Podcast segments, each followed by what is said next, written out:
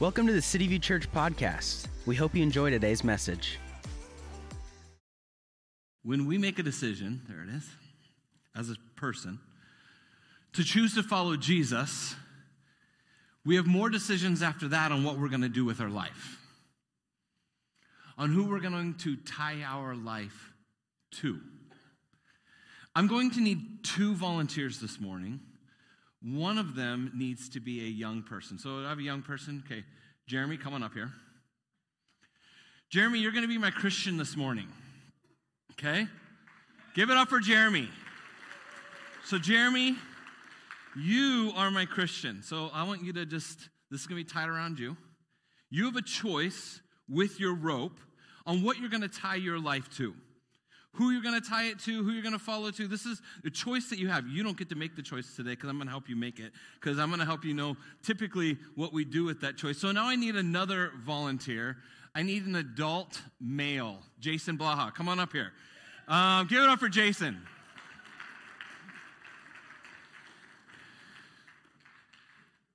So, Jeremy, the world is on their way to the stage right now. Jason, you're actually going to come up right here.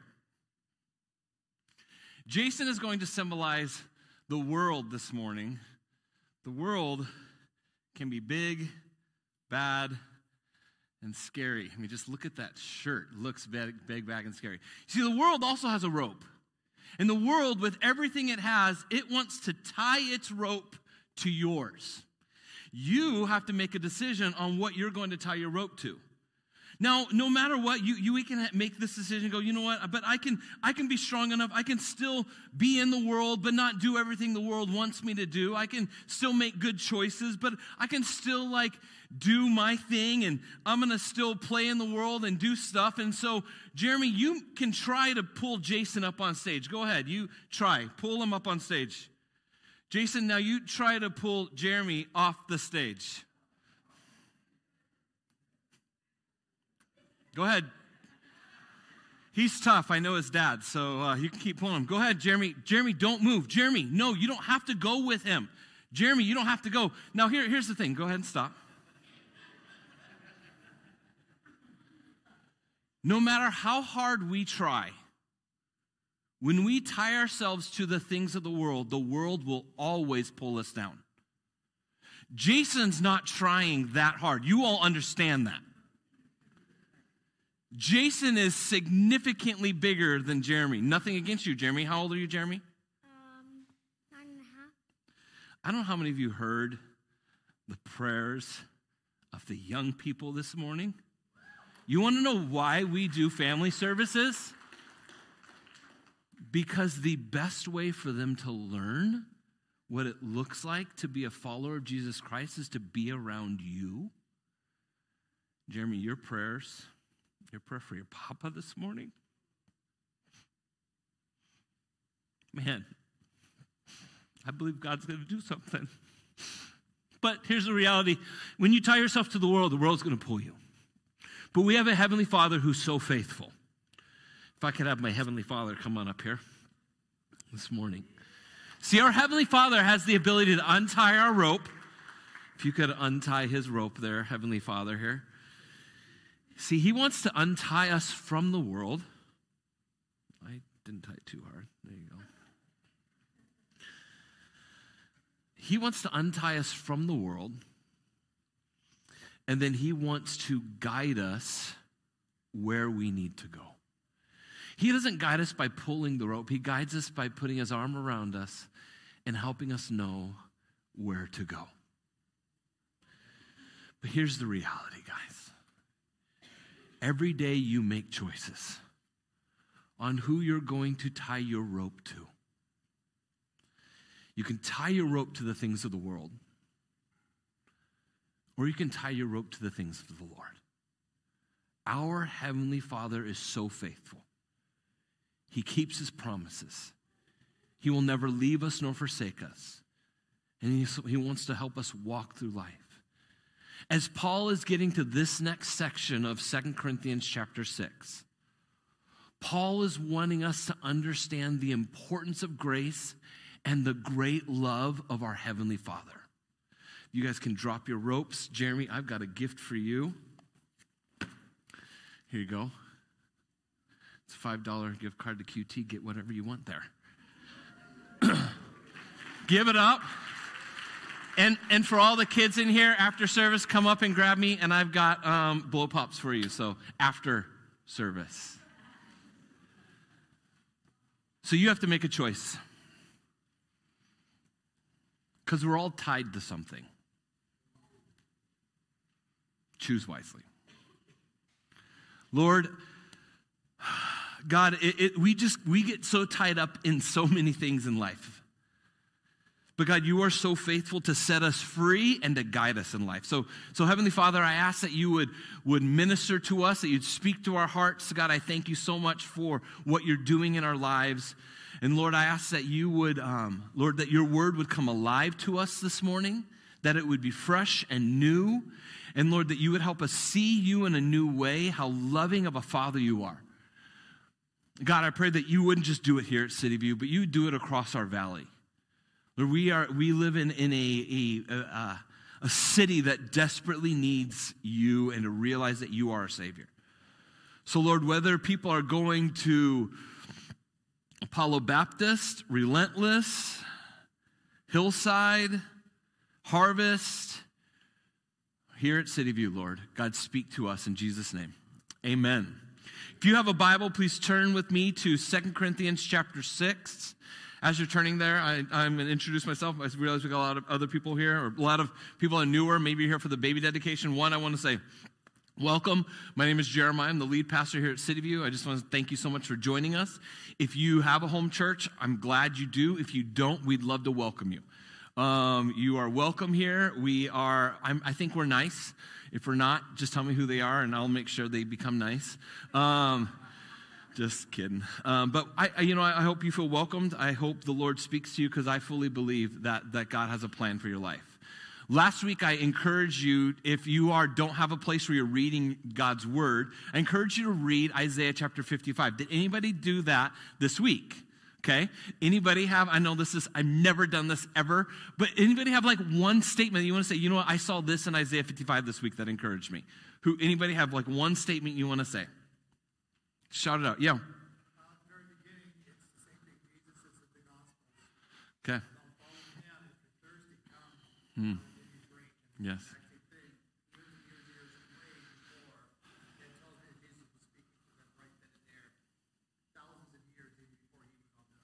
Awesome. Anybody else? One, one statement that you got. His word will never return void. Anybody else? There's a couple other people? Feel free. Okay, you don't want to. It's no problem. Um, but I, I, hope, you know, the, the, reason I encourage everybody to read Isaiah 55 last week is it encouraged me, and I believe that God's word never comes back void. Sometimes we don't know where to start in the Bible. Maybe we're newer to our walk with Jesus. And so we just open it and we're like, do I start in Genesis like a normal book, start at page, page one? Um, you can, um, and I encourage people to read Isaiah 55 last week. So we're in Second Corinthians chapter 6. Um, we've been going through Corinthians now for a, a little over a month. Um, and Paul, last week, as we were in chapter 5, Paul shared with the church, with the church he's writing to and to us, how amazing God's grace is and how, ama- how, how God set us free from our past and how He's given us new life. Young people in here, um, there are, I'm going, at the end of the sermon, I'm going to give you four promises of God. You write those down. I think I have coupons for you for City Kids. So there's going to be four promises of God that you need to listen to. You write them down, you come up. Four promises of God. That's going to be at the end. So you got to pay attention the whole time because you miss one, you missed out. Verse 1, Paul says this. I'm reading out of the New Living this morning. Paul says, as God's partners, or as we work together, we beg you not to accept this marvelous gift of God's kindness, God's grace, and then ignore it. For God says, At just the right time, I heard you on the day of salvation. I helped you. Indeed, the right time is now, and today is the day of salvation. So, Paul, he says we work together. It's this idea of being tied together, working together with God. That's this idea. So he says, I am working together. I am tied to the Lord.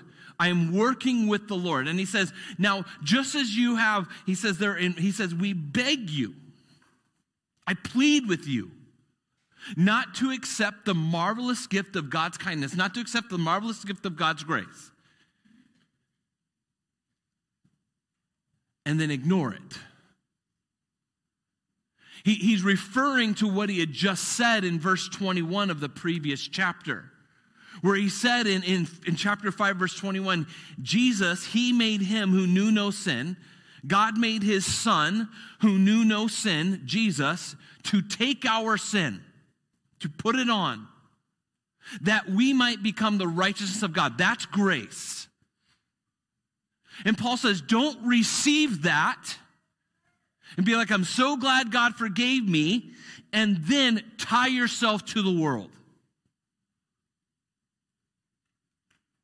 Don't receive it and then ignore it. And so many times that's what we do. God's grace, as Paul said earlier in the in previous chapters, this grace of God that we receive life and love and forgiveness that, that we don't deserve. God's grace. And this church in Corinth, in this region that Paul is writing this letter, letter to, had accepted grace and then chose to tie their lives to other things.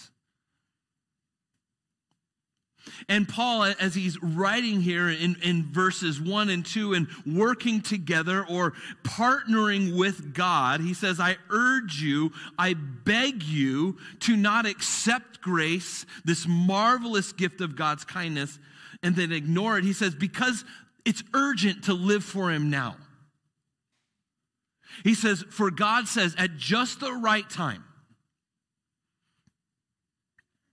At just the right time, I heard you. And on the day of salvation, I helped you. Indeed, Paul says, today is that day. Today is the day of salvation. And I realize that some of you, you came to church today because somebody said, hey, please come because it's baby dedication. I want you to see that. I want you to know this that there is a God in heaven that loves you greatly.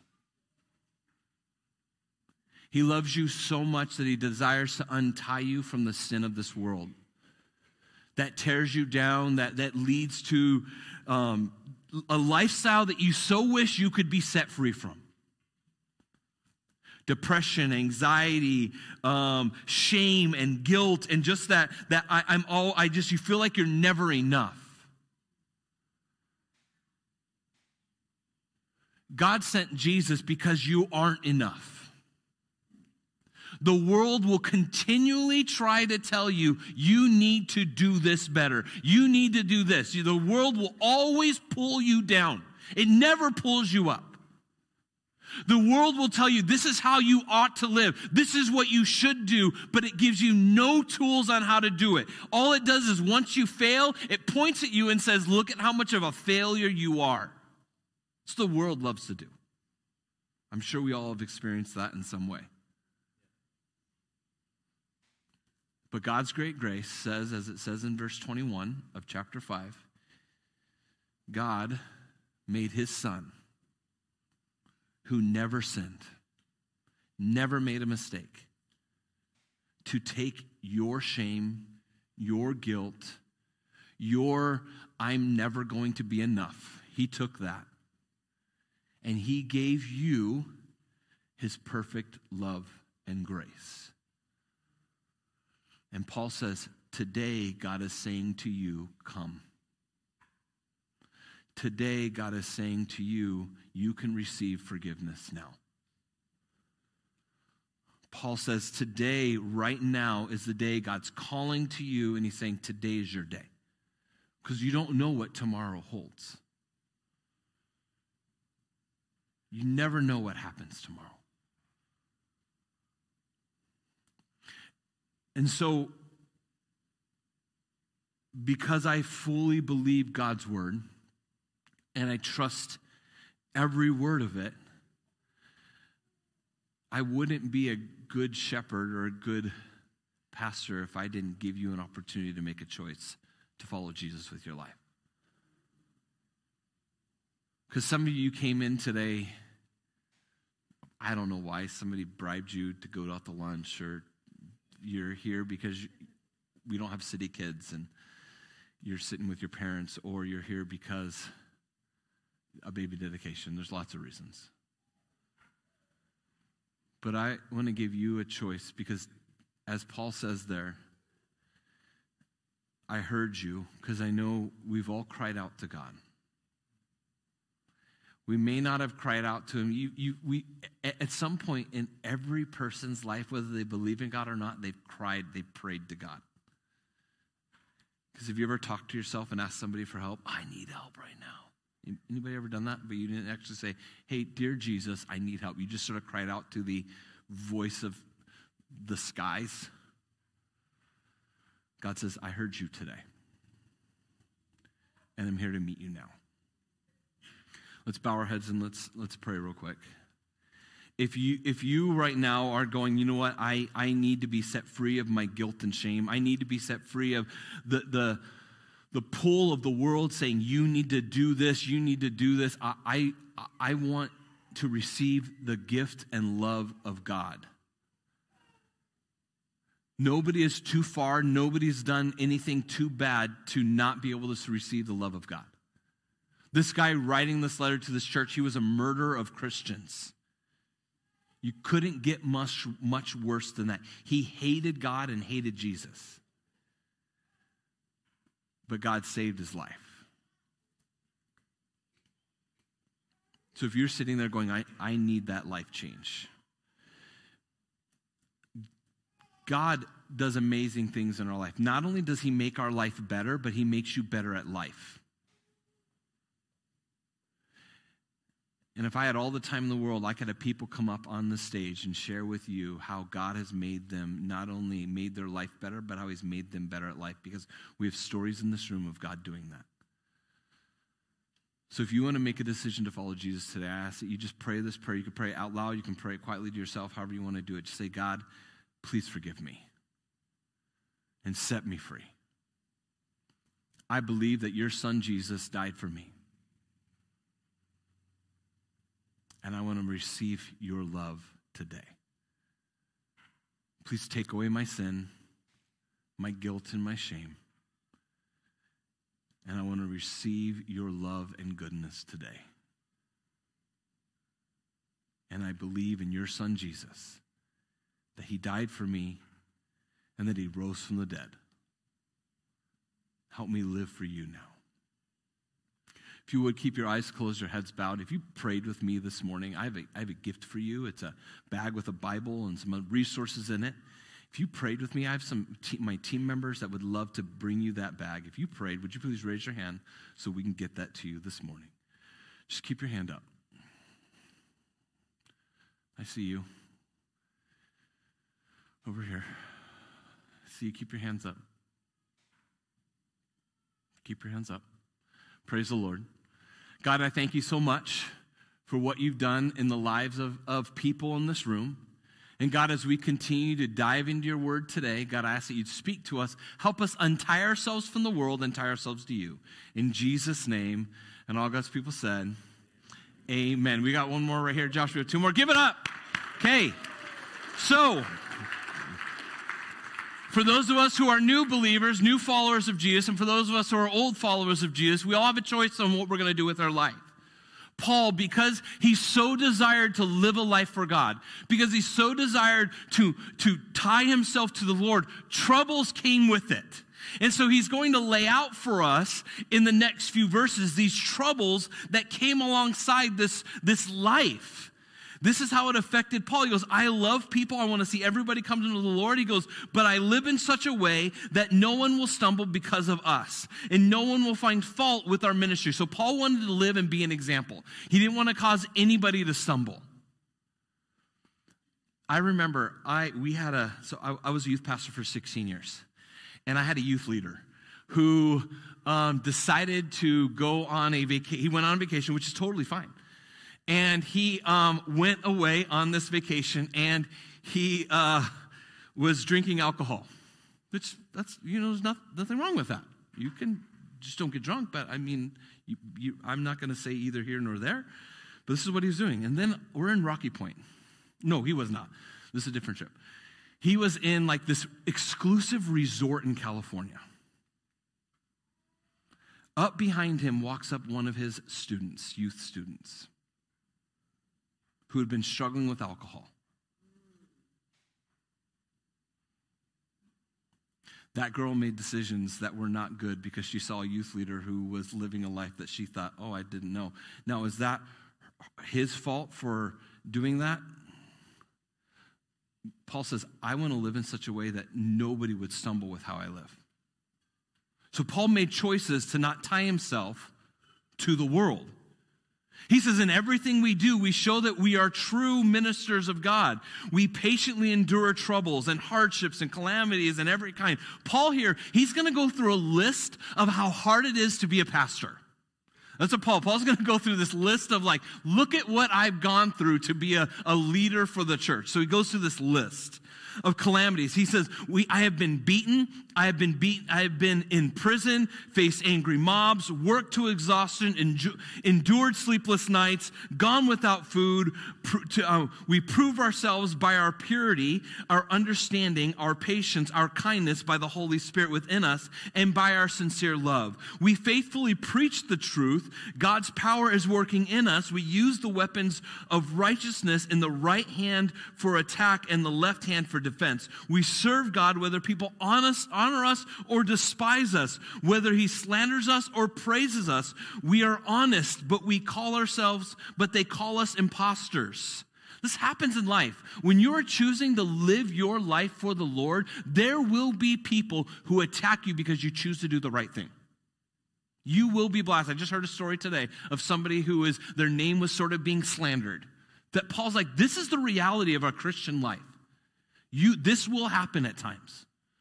And so Paul is, he, he continues, he goes, um, We are ignored even though we are well known. We live close to death, but we are still alive. We have been beaten, but we have not been killed. Our hearts ache, but we are all, we always have joy. We are poor, but we give, we um, give spiritual riches to others. We own nothing, yet we have everything. Oh, dear Corinthian friends. I have, we have spoken honestly with you. He's making this plea with them.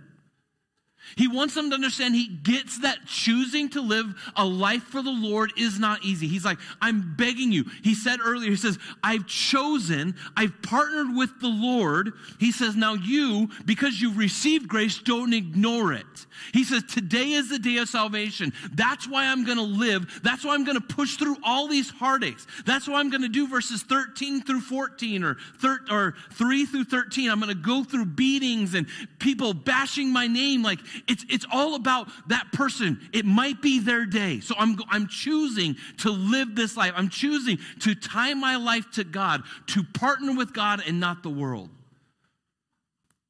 He says, Oh, dear Corinthian friends, we have spoken honestly with you and our hearts are open. There is no lack of love on our part, but you have withheld your love for us. I am asking you to respond as if you were my own children. Open your hearts to us. He's pleading and he's begging with them because what they've done is they've chosen, we love Paul, we love salvation, but we want to listen to these people who want to tickle our ears. And we live in a culture right now where, as Christians, we'd rather have our ears tickled and not be told the hard things.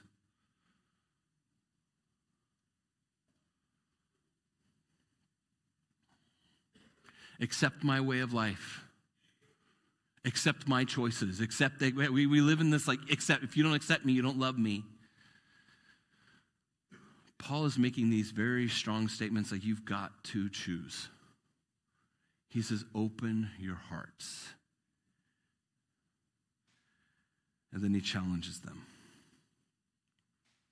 He says, if you fully believe in Jesus, if you trust him, if you have accepted and received his grace, Paul says, this is your call to live.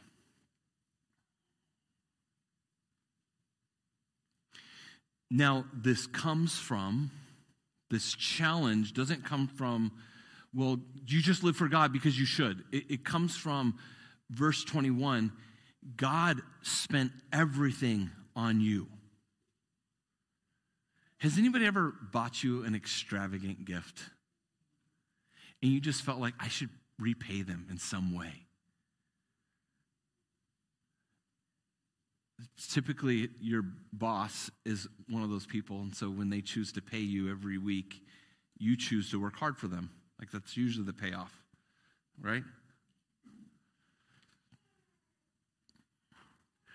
And so these Christians, not that they're trying to pay God back, but out of the overflow of realizing he made he made Jesus who knew no sin to take my sin. I don't know how many of you have thought about your sin lately, but I get reminded of mine quite often. And sometimes I hate it. Actually, I hate it all the time. Because I'm not uh, all, I'm, I, I'm, I can be not a nice person. I can be not a great dad. I can be mean. I can say mean things to my wife, to my staff. I could, I could be grumpy. I could not, I'm not the most like, I don't hand out compliments very well. Some people are great. Jared, Jared, my friend, is great at that. He's like, man, you could, and I'm like, do your job.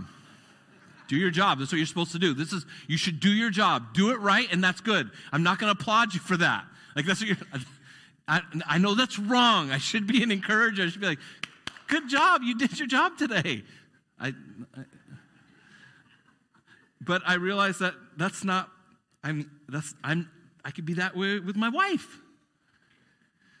And she's like, honey, sometimes you just be encouraging. I just don't think about it. I'm not perfect. And the devil loves to remind me of that. But God made him who knew no sin to take my sin. And he gave me his rightness, being right before God, that I might be able to be in the presence of God. And so Paul says, because of this, verse 14 says, don't team up, don't partner with don't work together with. So the idea is a yoke, which I could not find a yoke, a yoke like an oxen yoke, where you have two people tied together. Okay? So it's like Jeremy. Okay? Jeremy is my, you know, come on up here, Jeremy. I'm going to have you come up here. And have your dad come up here too. Give it up for father, son. Okay? The idea of a yoke is you want to have two, pe- two beings, oxen, that are the same size.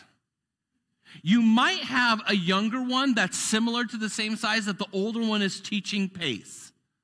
But it's not to have an oxen. I'm not saying you're a donkey, but you're going to be a donkey today.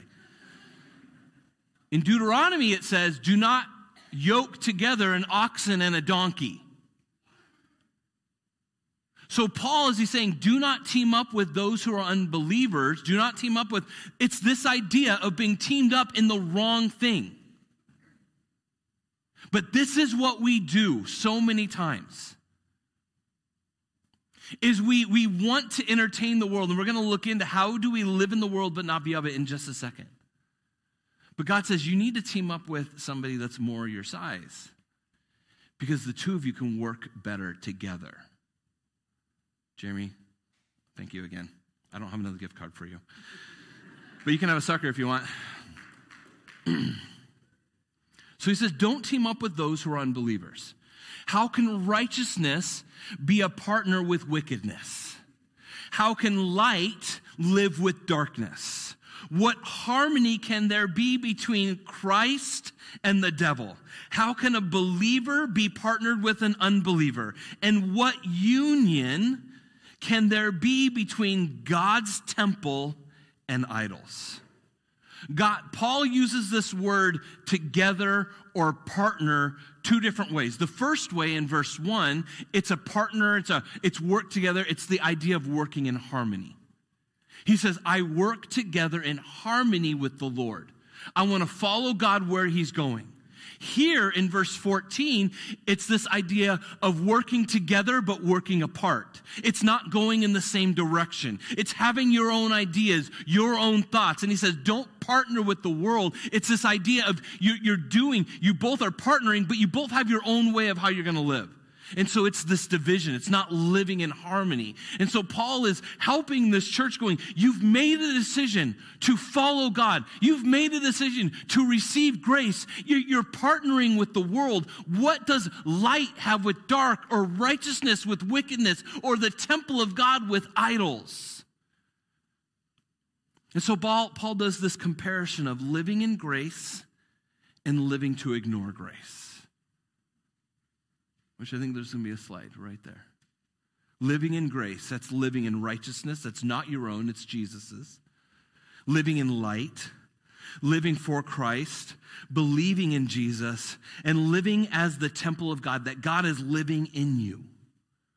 And then there's those of us who we say we love Jesus and we live for him, yet we live ignoring grace. We live, we live in wickedness where our choices are still towards the things of selfishness. We live in darkness, where that's what we're pursuing. We're allowing the world to pull us back into those dark places. We are living for the devil. We may not know it, but the choices we make are. We choose not to believe in Jesus. And some of us today, God was pulling on your heart and you made a choice saying, No, I don't want that yet. Be honest. You made that choice 10 minutes ago. Some of you said, you know what, I don't want to live on this side anymore. I want to experience grace. And you're living for idols. Not like little statues that you worship, but idols that things that you make more important than anything else in life finances, your car, your job, success, your name I don't know, we, we all have idols. We all have things that we constantly have to make sure that it's not becoming more important. And so Paul is helping this church untie themselves from the world. Every day we make choices that live for and in grace, or we ignore grace, ignore God, and we ignore His love. It is so much more than ignore, it's choosing to live against. This lifestyle comes from usually those who are around us. They're pulling us into the lifestyle. I don't hang out with people who cuss. I don't watch typically movies that cuss. Not that I'm a perfect person. I do watch movies. There's cussing in movies, but every time I get ready to watch a movie, you can ask any of the kids in my family, I always look it up first. What's in it? Because I don't want to put stuff in here. This is fragile. This is fragile, my mind. Yours is too. You may think, no, I'm good. You, whatever. You want however you want to lie to yourself, go for it. You can justify whatever you want. I'm not going to be your Holy Spirit. But I, now, I'll be honest, I do make justifications for my own life. I'm like, well, it's not that many cuss words. I'm not going to dive too much into my own sin. Um, I'll let you be convicted your own way. I'm not going to convict myself right now. But we make choices. Paul says you got to separate ourselves, untie ourselves from the world. And it's this wickedness that pulls us down. Have you ever been in a conversation with somebody that afterwards you feel depressed, you feel negative, you feel angry, you feel stressed out? Have you ever been in that conversation? And it's like every time you hang out with that person, you don't tie the two together, but you realize why is it every time I'm with them, I'm never a nicer person? Anybody ever experienced that? I've, I have those people in my life. This week, I was hanging out with the pastor. Um, and as he and I are talking, because I, so I hang out with a lot of pastors. Um, I do a lot of coaching and different stuff. I, I, love, I love it. But usually they're negative either their life is falling apart or the ministry is falling apart. It's always like I leave going, oh my gosh, that was so tiring. But I hung out with this guy, and it was like energizing. It was like our hearts were tied together. it was like I left ready to conquer the world. I left ready to go and do the next thing. I left going, oh man, your this idea, like it was just such an encouraging. And as he's talking, God then says, Jeremiah, this is what I'm talking about in Second Corinthians. When you tie yourself to things of the world, they will pull you down. But when you tie yourself to things of me, he goes, they'll, they'll lead you in that same way. They'll lead you to a life of grace. And so in that conversation, I was like, man, I, I, I want to be energized. We were like minded. But it's so easy to just hang out with our friends or our people that we're so used to being around, but in the end, it's so negative. Have you ever heard of that saying, a rotten apple ruins, rottens the, I have it. A rotten apple spoils the whole barrel. You heard that saying? Have you ever experienced that happening? When you buy your apples at Costco, how many of you check them? Because almost always, the first batch you grab, one apple is rotten. You grab that, you only have a matter of moments before the rest of them become disgusting. You're lucky if you make it home.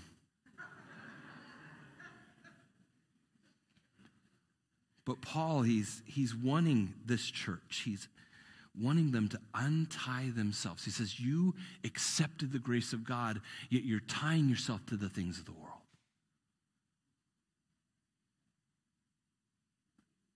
He said, But what does righteousness have with wickedness? What does light have with dark? What does God have with the temple of idols? So, how, how do we live in a world but not be tied to it? Paul says this in, in, Romans. Therefore, I urge you, brethren, by the mercies of God, to present your bodies a living and holy sacrifice, acceptable to God, which is your spiritual service of worship. And do not be conformed to this world, but be transformed by the renewing of your mind, so that you may prove what the will of God is, that which is good, acceptable, and perfect. So, how do we live in the world and not be of the world? Well, Paul says first, he says, be present. Present yourselves to God. Put yourself in situations, relationships, and places where God is present. Church, serving, godly relationships, things like that.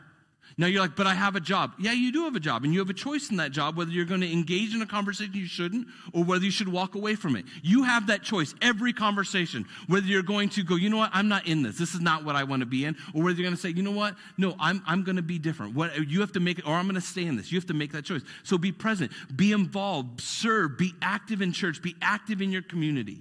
How do we live in the world and not be of it? Be firm. He says, Do not be conformed to this world. Be firm. Don't compromise. Listen to what God is saying to you and obey and follow Him. Make those choices that aren't tying you to the world. How do we do it? God says, Be on, it says, renew your mind. Be on guard. Your mind is a fragile place. Have a God filter. Remember those bracelets? What would Jesus do? Have that thought in life. How do we be in the world, not of the world? Be on mission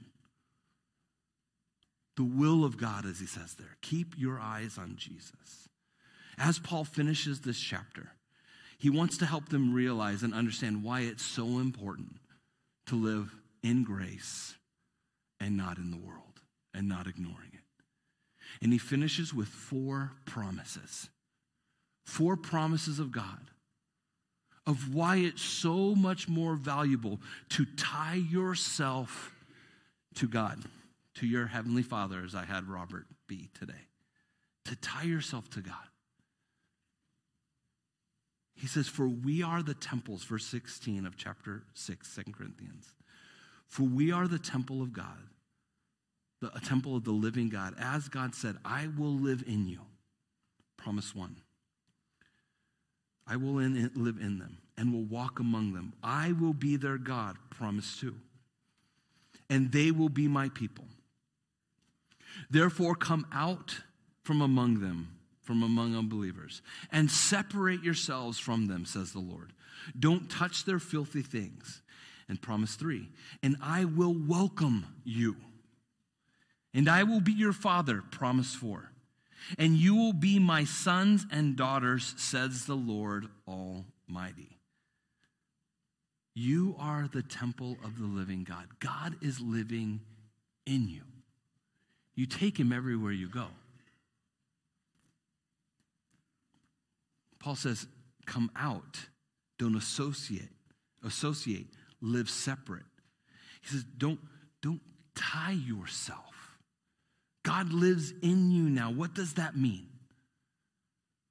What does it mean for God to live in you? It's found in those four, those four promises. The first promise, as I said, I will live in you. God makes his home in your hearts and in your lives. He dwells in you. He's changing how you, how you live, how you think, your actions. He's helping you little by little become who God is calling you to be. He's helping you change, like, you know what? I don't want to do this anymore. I don't want to live this way anymore. I don't want to talk this way anymore. I want to be a better mom. I want to be a better dad. I want to be, I want to do better in school. He's, he's changing those things. I want to change how I interact with my friends. God's changing those things in you as He lives in you. Ephesians 3:17 says, so that Christ may dwell in your hearts. John 14, 23. We will come and make our God, Jesus says this, and we will come and we will make our home in you. Second promise, I will be your God. God loves to be called your God. I love when my kids are proud to say, That's my dad. There's just something special about being a dad. And knowing that your kids love, they love you. There's something special about it. I don't know what it is. I don't, it's just an honor. It's, I don't know. It's just knowing my kids love me, knowing they're proud of me. God says, I am your God. You could be proud that I'm your God. I love being called your God, even though you're a, you're a hot mess sometimes, even though you, you make mistakes, even though you're not perfect. I don't mind still being called your God. Like I'm not there going like, they're not mine.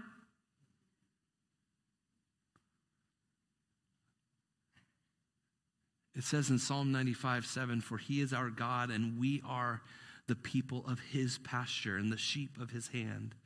Jeremiah 24 7, I will give them a heart to know me, for I am the Lord, and they will be my people, and I will be their God.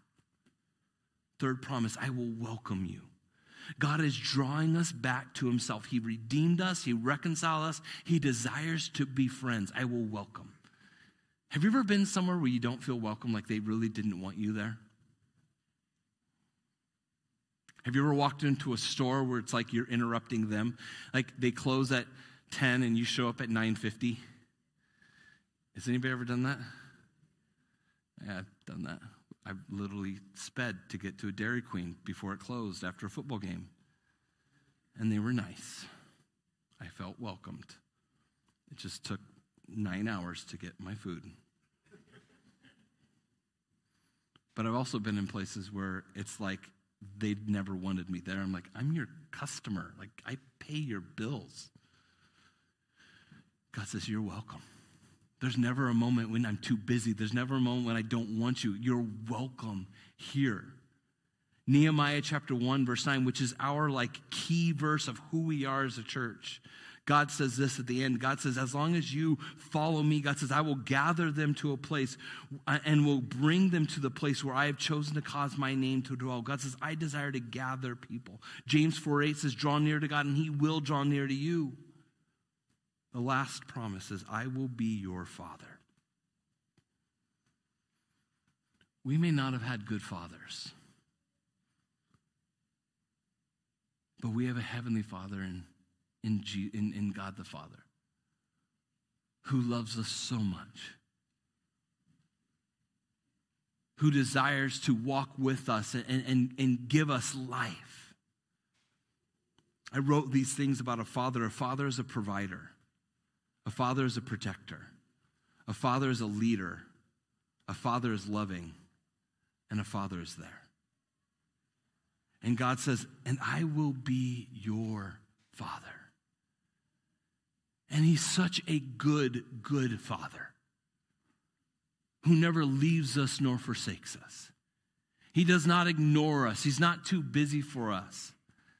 I have kids, I have three kids, three boys.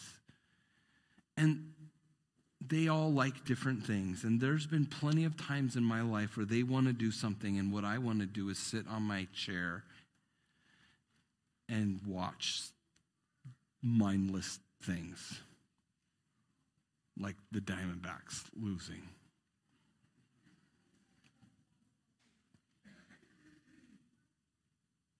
God's never like that. It says in Psalm 103 13, just as a father has compassion on his children, so the Lord has compassion on us. Isaiah 64 8, but now, O Lord, you are our Father.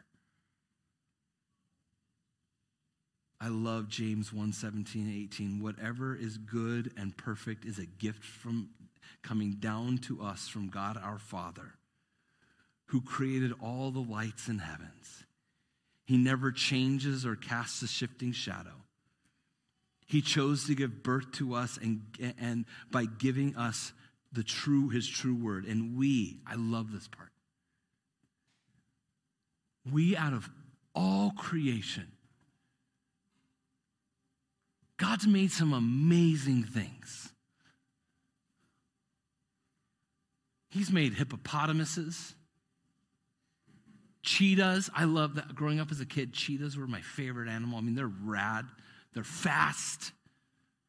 He's made chameleons, which when people go to Hawaii, they always talk about how they see them at the lavender fields. I've yet to believe it because I didn't see them when I went.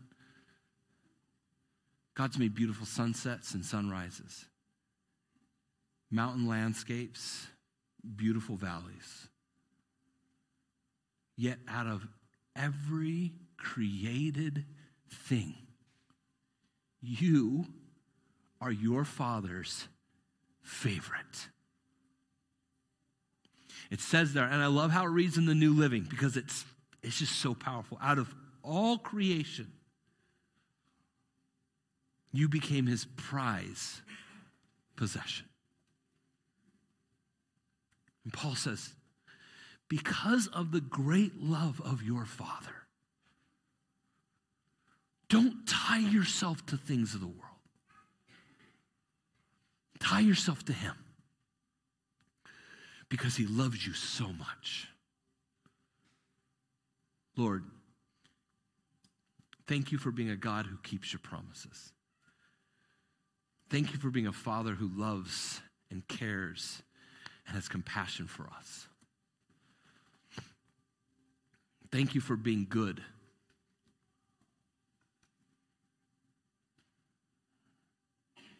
In Jesus' name. Amen. Did you decide to follow Jesus while listening to this podcast today? We want to celebrate with you and help you with your next steps. Click the link in the podcast description to get connected with a pastor and your next step. Thanks for listening. Don't forget to click the follow button and tune in next week for another great message.